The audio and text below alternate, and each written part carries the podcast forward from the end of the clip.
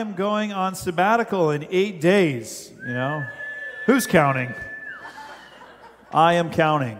I am counting. Yes, I had it scheduled for May of 2020. I was going to go on my first sabbatical in my years of ministry, and then things happened that got in the way of me going on sabbatical in May of 2020. Uh, so this is my rescheduled sabbatical happening a little bit over two years later. 11 years into this ministry or so. Uh, this is my first sabbatical. Very excited about it. I'm going to be gone for six weeks. Someone else is excited for me. I'm going to celebrate something in your life next. Uh, we're a great team around here. Yeah, so what am I going to be doing for six weeks? Just hanging out at a five star resort for six weeks. That's what I'm going to be doing. No way, guys. You can expect that I'll still be coming back with bags under my eyes because I am a parent of five children. And I will be doing that. And in fact, I'm going to be upping the ante. At least the plan is right now for a solid portion of my sabbatical. We're all going to cram into about 150 square feet in a trailer and go all the way up to Montana and back. So, uh, yeah, you can pray for me on my sabbatical. We'll, we'll see what happens. If, if it does happen, First Sunday back, it's a slideshow, guys. You know, it'll be really fun.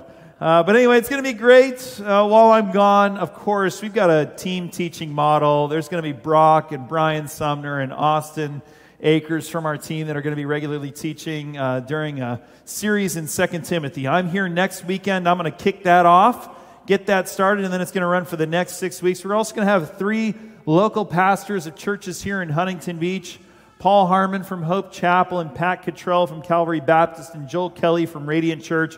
All churches in Huntington Beach that collaborate with us and have over the years, their pastors are going to be coming in and sharing from that study in 2 Timothy. So it's going to be a beautiful six weeks of church unity as well that I think is going to shape us as a community. So I'm excited for it. I would love for you guys to step in, lean into that experience, and all the other things going on.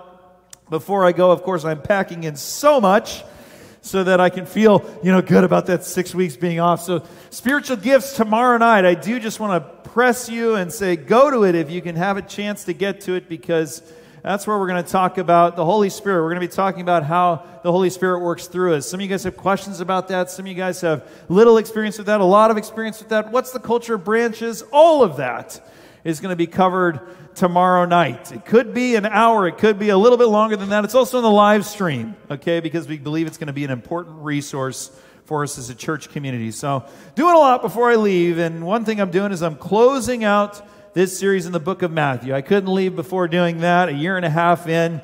I wasn't going to leave that for someone else. So, let's open up here to Matthew chapter 28. We're going to start our reading in verse 16. If you need a Bible, you can raise your hand and one of the ushers will pass one to you.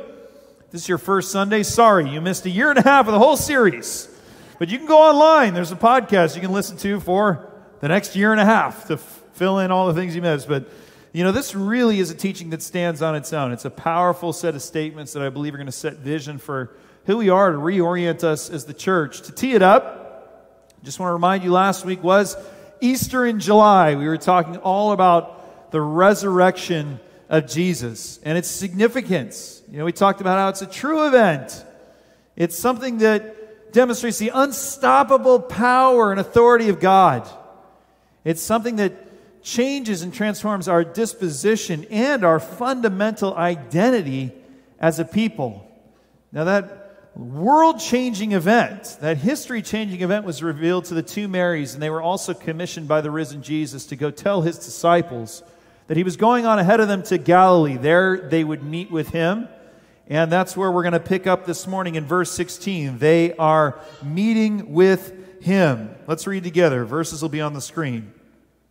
It says, Then the eleven disciples went to Galilee. So they followed this command, this order, to the mountain where Jesus had told them to go. When they saw Jesus, they worshiped him, but some doubted. Then Jesus came to them and said, All authority in heaven and on earth has been given to me. Therefore, go and make disciples of all nations, baptizing them in the name of the Father and of the Son and of the Holy Spirit, and teaching them to obey everything I have commanded you. And surely I am with you always to the very end of the age.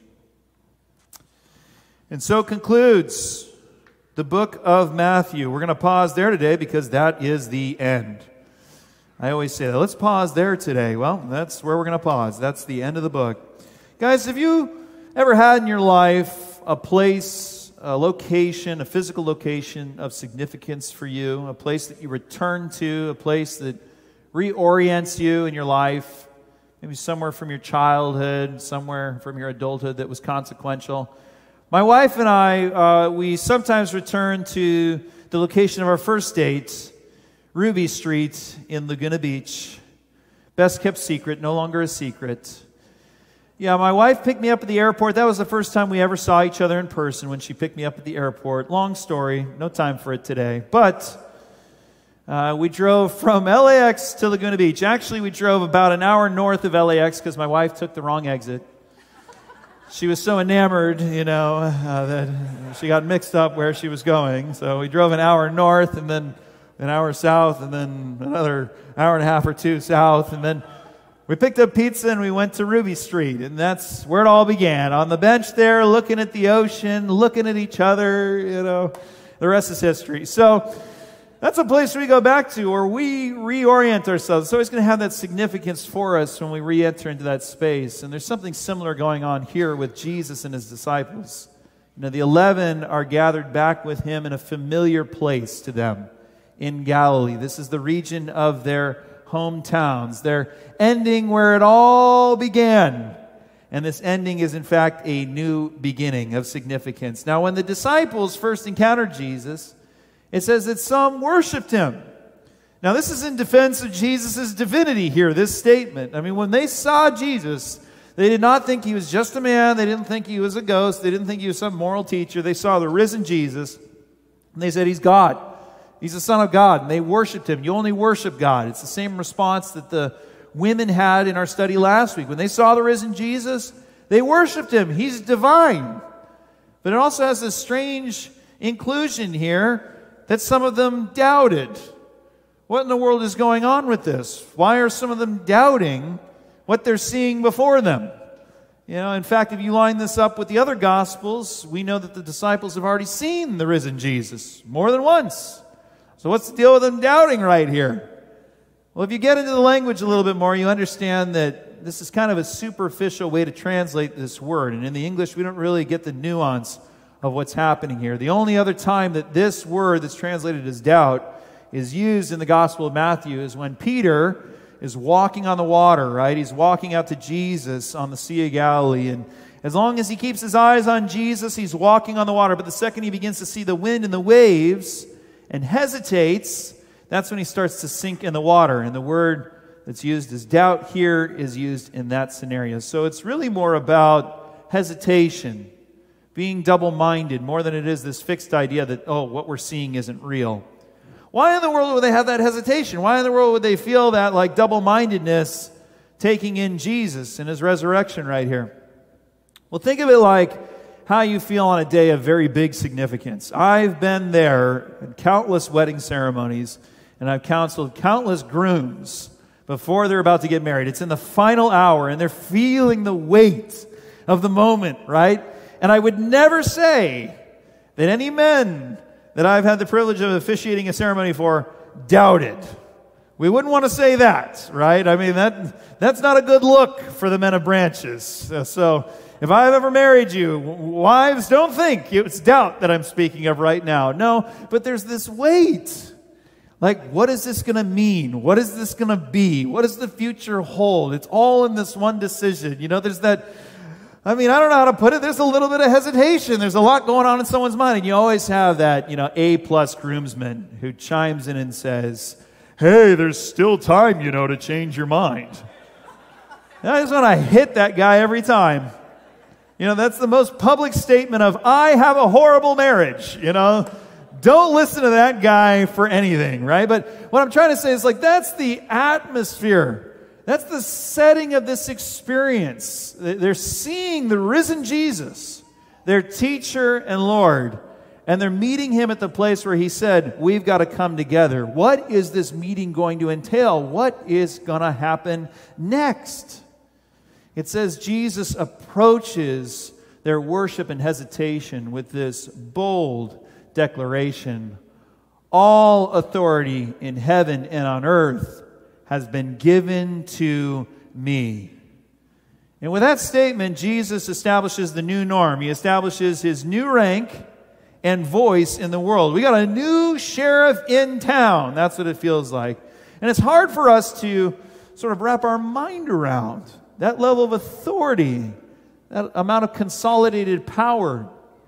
You know, we don't really have something that we can connect to in our own, like, form of government. We don't have a dictator. We don't have a totalitarian leader, you know, that's like able to say, whatever I say goes, and I just make all the decisions.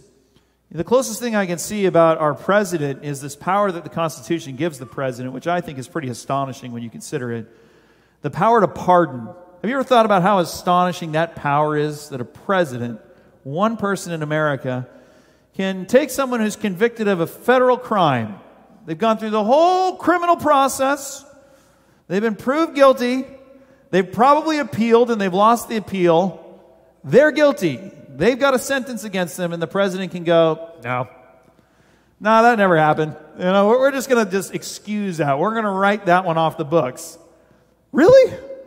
We've given the president that power and that authority to just say, no, you know, whatever, whatever was done in the entire system of government, uh, you know, we're just going to say no. It sounds like the ultimate tool of corruption to me. I don't know. I don't know about you guys. You think about it. But but that's evidence of authority. That's evidence of power in our structure. No one can check that. No one can change the mind of the president. There's no other system to keep that in balance. That's just it. What he says goes. And Jesus is coming on the scene and saying, I have that authority and power with everything. Everything that happens in this world, everything that happens in heaven. What I say goes, and no one challenges it, and no one checks it. Literally everything is under my control now. Okay, so what? What's going to happen now? you know, okay, all authority in heaven and earth has been given to me. Now is it time to party?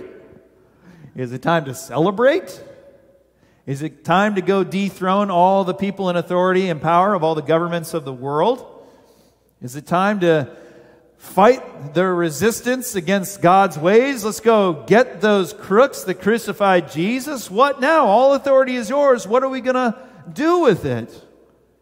And the command is none of the things I mentioned. The command is to go. Go, therefore, Jesus says in verse 19. Depart, journey, go journey, go travel, and make disciples, make apprentices of me, make followers for me. And this right here, in this statement, this is pretty consequential. This is the succinct mission statement, the purpose statement of the church. Okay, the people of God. This is what we do. This is what drives us. This is what's behind why we are a people together, is to fulfill this purpose. It's very simple, it's very clear, it's crystal clear. It's so clear, in fact, when we as a church community were like, well, let's articulate our mission statement, we just copy and pasted. We didn't reinvent the wheel. You didn't have to add anything. Our mission as branches, literally, is to be and make disciples of Jesus. Because that was the commission that was given. He didn't say, I want you guys to go build big, beautiful venues where nameless people come together and congregate.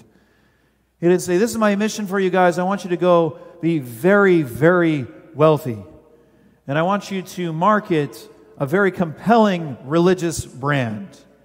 And you're going to attract the attention of a lot of people through your magnetic personalities. That wasn't the mission that was given. That's not what he said to go do. He didn't say, Hey, I want you to go fight against all those who are resisting my ways. Knowing authority, he said, Go and make disciples. Go make fully devoted, committed, not talkers, not talkers, walkers and talkers of God's ways.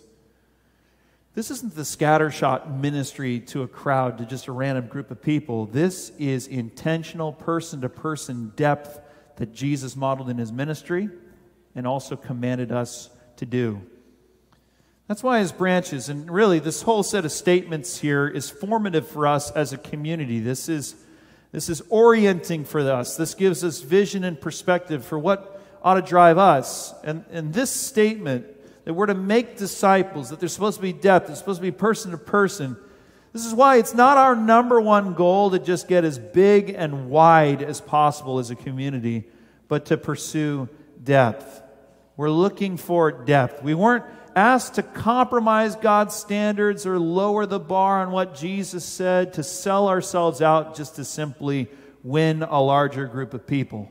If the choice is more people that are less engaged or less people that are more engaged, looking at the example of Jesus, the choice is clear. He went with less people, more engaged, even as he was always seeking more people, more engaged. And that's what you're going to get if you're here as part of branches.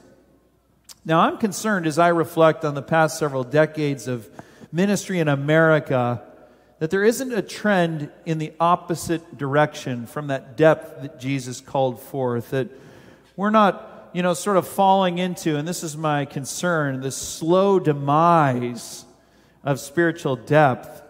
Some would argue that the rise of the megachurch over the last several decades, the last 40 years, that is, churches over 1,000 people, that that's actually saved the faith in America.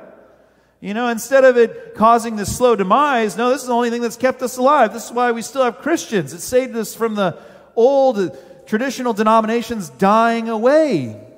But it's a project, this megachurch phenomenon and the growth of these larger churches. It's a, it's a project that's worth scrutinizing for a few minutes. And I don't think the problem is that we produced big churches in America. I could only wish, guys, that every church in America, every church in Huntington Beach would be filled with thousands of fully devoted Christ followers. I mean, we could all wish for that. We could all hope for that. The problem is not size. I mean, for crying out loud, in Acts chapter 2, the first church after Peter preached was a megachurch.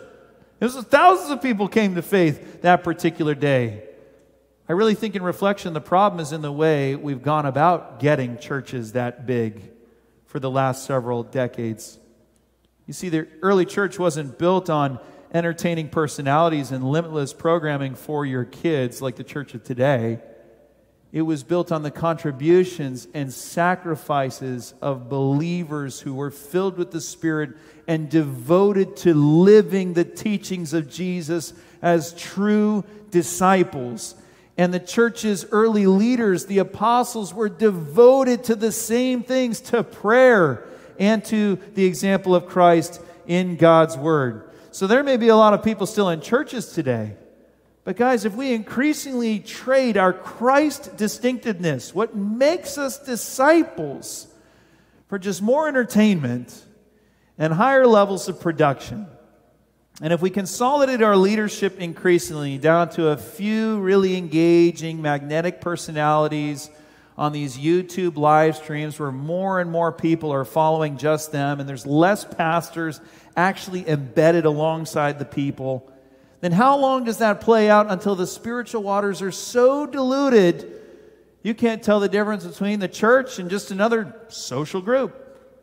We become just another voting block, we become just another club We've become just another nice thing that functional suburban families are involved with. But what is the church? What is it supposed to be? What is its mission? Is it supposed to be a place that serves and caters to your every need? Or is it supposed to be a people who are transformed and empowered and released to live into the purposes of God? I was thinking about this. What's an environment that caters to and pampers you in your every need? And I was thinking, hmm, hospice. Hospice is the sort of place that caters to and pampers you in your every need. And my concern is that we are creating a bunch of spiritual hospice centers across America. Do you know the next step after hospice? It's death. We are not to be partakers in a spiritual hospice experience. We are to be the spiritual doctors without borders. You know what I'm talking about? Doctors Without Borders. This is the real deal. These doctors, they got their PhDs, they got it set, right? They got they got life here in America or in some other developed country and they got a good paycheck and they're just good. They could ride off into the sunset and they say, you know what, I'm going to hop on a plane and go to the third world country where they have no development and no assistance, and I'm going to risk life and limb to help others. That's what the church ought to be. That's who we ought to be. We ought to be the spiritual doctors without borders. We're, we're going to a foreign land. We're going out into Huntington Beach. We're not seeking to serve ourselves. We're seeking to serve those who are furthest from God. Jesus, in all authority, saying, Go, church. That's what this is about. That's what they did in Acts chapter 2. That's why the church was just on fire. That's where this movement began. They were going, they were journeying, they were traveling, and they were making disciples, making disciples, seeking that depth. Now, what sort of disciples were they making? Jesus says, first of all, they're disciples of all nations. That's what he was calling for. In our nation, in particular, in the Declaration of Independence, it begins with this famous line We hold these truths to be self evident that all men are created equal. I should have shared this on 4th of July, but I'm still feeling patriotic. You know, we hold these truths to be self evident that all men are created equal. And it's a revolutionary statement. I mean, it took a while for it to become real in our country, but we got there, you know, we're getting there. It's a revolutionary statement. But you know, it wasn't the first time a statement like that was made. 1,750 years before that statement was recorded, we had just as revolutionary of a statement in Jesus calling for disciples of all nations. You know, up until this time, this moment, what I read this morning, you know, it was anything but self evident that all people were created equal. It was precisely the opposite in everyone's imagination. You know, in the Jewish imagination, they thought they were far superior to all the other nations.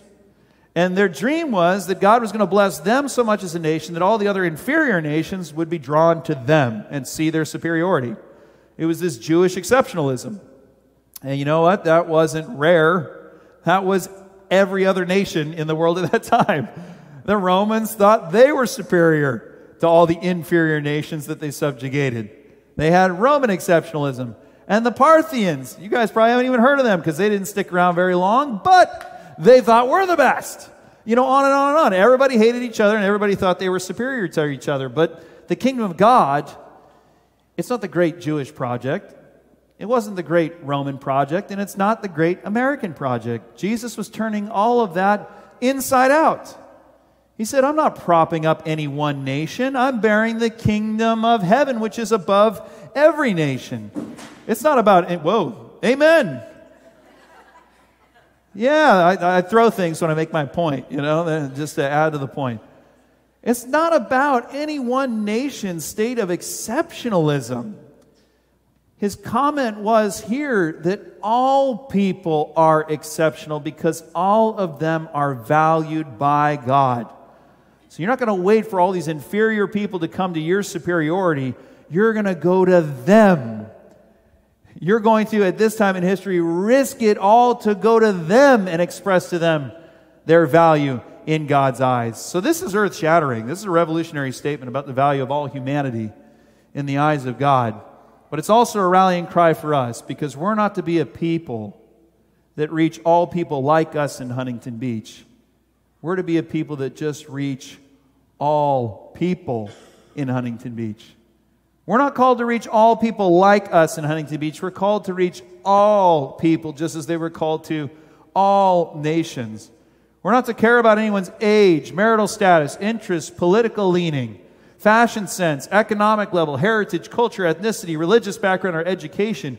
God is sending me and you to everyone the more all over the place we get here in the demographics, the more accurate we are representing what heaven is going to look like. But I know our instinct is to feel on the outside even when we're on the inside of something. You know, I remember going to this fancy restaurant in Kansas, Manhattan, Kansas, and I know what you're thinking. There's a fancy restaurant in Manhattan, Kansas. Yes, there was. Don't judge Manhattan, Kansas. I walked into this fancy restaurant and I knew immediately I was underdressed, which is a problem for me all the time, apparently. Some of you look at me on Sunday and say, oh, this guy's a little bit underdressed for what he's doing this Sunday. But I had that feeling the second I walked into that fancy restaurant, you know what? No one had to tell me. No one had to say, hey, uh, you look out of place, you know? I didn't even have to think about it. I just walked in, I looked around, and I went, I don't belong here right now. And that's when they open up the, you know, the closet with the sport coat that got left and they put it on. You know, it barely fits you. You look awkward in your dad's outfit or whatever. And that was how I spent my evening. But what I'm trying to say is like that took no energy for me. That was natural. That was instinctive. I knew I don't belong. And people do that all the time when they step into church community. Young people come in, oh, this is an old community. Older folks come in, they say, oh, this is a young community. New people come in and they say, oh, everybody here knows each other. I don't belong. Let me finish this once and for all, as if my words had this much power. I don't care where you are from. I don't care who you are. You belong here. You belong here. You are valued by God. You know, you may think to yourself, oh, this is my distinctiveness, and this is what makes me stand out, and this is what makes me not feel like I'm a part. Instead of those qualities being to you this definition that you don't belong or that it's a mark of shame, let those qualities be a badge of honor because you are helping us be a reflection of the diversity of the body of Christ. We are fulfilling our mission because you exist as part of this fellowship. That's what Jesus saw. He said, Go therefore, journey and make disciples of all nations. It's this deep, seeking, inclusive rallying cry that's also paired with the most open door of initiation. Continuing, he says, Baptize them in the name, singular, of the Father, Son, and Holy Spirit God in three persons, God singular in three persons. Immerse them in water in the name of the Father, Son, and Holy Spirit. Now, what is it about that statement that would make me say that that's an open door? Well, notice the order here of what Jesus is saying. He says, baptize and then teach. He doesn't say teach and then baptize. He says, go to people, go seek them out, people from all over the place, all different types of people, and open the door. Start with baptism. Don't finish with baptism. Don't wait till these folks think they know it all and then you baptize them. It's like in school, I had to go through four tumultuous years of education in order to get my diploma. And there was a graduation ceremony, and they awarded me this piece of paper which told me that I know some things about some things. And that's what I got. That was my reward for the time spent and the money spent. Look at me, I've got a degree. And there was a graduation ceremony. Baptism is not that. It is not you've learned all these things and you've gotten your life totally sorted out and you've done away with all the sin and now you're basically Ned Flanders. You're ready to be baptized. It's the exact opposite. Baptism is the starting place. You want to give your life to Jesus, you don't know what it's going to entail, you don't have it all figured out yet. Guess what? You're welcomed in. You can be immersed in the Father, Son, and Holy Spirit. It's not a graduation ceremony, it is your new birth. It's the beginning, it's the first stage. And you will not arrive in four years. You will not arrive in 40 years. You are going to arrive when you arrive at heaven's gate. That's when you will arrive. But nothing is stopping you from being baptized today. So I tell you, if you're giving your life to Jesus and you haven't been baptized and you want to be baptized today, be baptized today. This is what they did in the book of Acts, Acts chapter 8. You know, they baptized first and asked questions later.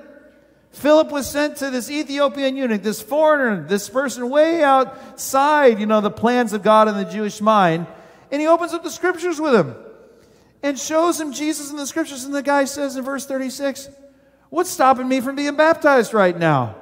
And the guy hasn't figured it all out. You know, he hasn't changed all these aspects about his life. He's just seen Jesus in the scriptures. He says, Jesus is Lord. Well, what's keeping me from being baptized? Nothing. And they went and baptized him. And it happened just like that. It was the open door of initiation. If you want to be baptized today, we'll baptize you today. Let's go down to the ocean. I got a pool in my backyard. I might have plans this afternoon. I'm canceling them. Let's do this. If you want in on God's kingdom, there is an open door for you, and you can be immersed in the Father, Son, and Holy Spirit, and so begin this life changing journey on the other side of that decision. Then the journey begins, for he says we are to make disciples of all nations, initiate with baptism, and then teach these new disciples to obey everything Jesus commanded. You know, this final part I take seriously. I take it all seriously, but I take this part seriously to teach to obey everything Jesus commanded. That's why we took a year and a half through the book of Matthew. We didn't cut anything short, we didn't cut anything out. Because the word for obey here means to guard, it means to keep, it means to secure. You're going to keep, you're going to secure, you're going to guard my words when you're my disciples. So many people, they hear the words of Jesus and they think instinctively, let me round off the edges. Let me find a way to make this more palatable. This is a really lofty ideal. I don't know if this makes sense in practicality in my life. And that's not what we're called to do. As disciples, He said it, and we're supposed to guard it. We're supposed to keep it. We're supposed to protect it and value it. And that's what we're trying to do here in the branches community. We're trying to guard all of his words. He says, I have all authority. Now I want you to keep and guard and secure all of my words, everything that I've said. For so much of Christian history, it's been preach the gospel, it's been preach the cross, preach salvation. Yes and amen. Preach it all day long. But what are the first 26 chapters of the book of Matthew? Did Jesus just waste his breath spending all that time talking about how we are to live? And he didn't really mean for us to live into any of it. Guys, Jesus is not just some Tony Robbins who's given us some ideas to up the game of your life where you can just sort of relate to it as take it or leave it. He's the author of life, the one through whom everything was made, who's told you and I with authority the exclusive way to live. It's not options, it's not take it or leave it. These are the words of life spoken with authority into every single one of our lives. It's the command of your risen Lord and mine. So it's our prerogative here to keep and secure and to protect those words and to treasure them in our lives. You know, when I go to teach and when I go to preach, I am not preaching primarily for intellectual stimulation. You're like, obviously. No, but truly, truly, if all you walked away with was some new insights, oh, some new cool facts in the Bible, that is not the purpose of teaching and preaching to me from what Jesus says here. I am not here to teach and preach so that you can get all the feels, all the spiritual feels that you're searching for. That is not the purpose and design of what Jesus said we would be as disciples. I am not teaching to entertain you. Again, you say, Amen. I'm not entertained. But I mean, truly, I mean, I'm not here to simply just entertain you and make sure we have a good time together. No, the purpose of teaching and preaching is toward the end of transformation is toward the end of transformation. It's going to involve our thinking and our minds, it's going to involve our emotions and our hearts. And I hope and I pray it's going to be engaging, but I, I'm trying. I mean, that's my effort, is toward this end of transformation. Because if you're to open up the gospel and you're to close your eyes and you're just to point at one of the red letters, chances are it's something that deals with your character, who you are as a person, how you're living and behaving and relating to the people around you. That's where the Lord wants to work in our lives, in that pursuit of fulfilling His commands. What's driving that? Is that because we want to be really self righteous? Is that because we want to be really super spiritual and prove to everybody how Jesus like we are? Guys, that's not motivating me. No one can attain to these ideals in their fullness. But I think of it like oxygen, I think of it like water. You know, I love oxygen. I'm just going to come out and say it, guys. I love oxygen. I don't know how many of you guys have been appreciating oxygen lately, and water and food. I mean, I love those things because they bring me life. They're the fundamental building blocks of life. When I look at the teachings of Jesus, the words of Jesus, the way of Jesus, I secure it and I keep it and I protect it because I look at it like oxygen, like water, like food. It's not a burden. It's not, it's not a badge of honor, it's the source of life. That's what we pursue as disciples. Now, gratefully, the final statement of Jesus in verse 20 is that we don't pursue these high ideals in isolation, but he promises, Surely I will be with you to the very end of the age. The promise of Jesus is that when we give our lives to him, he gives us his spirit to live in us, the Spirit of God, who guides us and protects us and helps us and instructs us is there with us through everything that we face. I think about it like my relationship to my kids. I am there. I'm there when they fall. I'm there to push them on the swing. I'm there to tuck them in to bed at night. I'm there to pray over them. I will be with them to the end of me. Everywhere they are, they will know I am with them. That is the promise of Jesus to every single person who places their faith in Him. I will be with you in everything that you face. It's not a promise for me, it's a promise for all who would believe in Jesus. And of that, I will share much, much more tomorrow night. What is Jesus calling us to in this passage? He's saying, I want you to disciple. When? Does he want us to do it? He says, I want you to go. I want you to go now. Where does he want us to go? He says, I want you to go to all nations. I want you to go to all people. How are we going to do it? We're going to baptize people, initiate them into the kingdom of God in the name of the Father, Son, and Holy Spirit. We're going to teach them to obey everything that Jesus commanded. Who's going to go with us? The Holy Spirit, the Spirit of Jesus. And why do we go? Because all authority in heaven and on earth has been given to Jesus. This is our call. This is the vision. This is the mission that Jesus gave to us, his church. I want us to be reoriented by it. When the end of this life occurs, nothing really is going to matter as much as this is going to matter. We all have jobs and vocations, and we all have interests and hobbies, and we all have different communities, but this is the purpose. This is the call not upon me, but upon all of us as Christ's body in the world. So let's receive this reorientation, this vision this morning. Let's reflect on what Jesus has said in prayer. Would you pray with me this morning?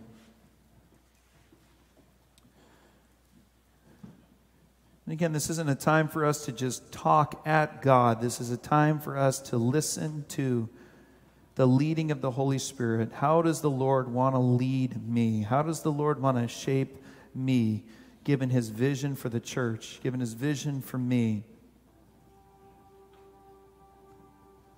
So, Lord, I ask, first of all, that you would answer that question for every single one of my brothers and sisters in this room this morning. What a grand vision.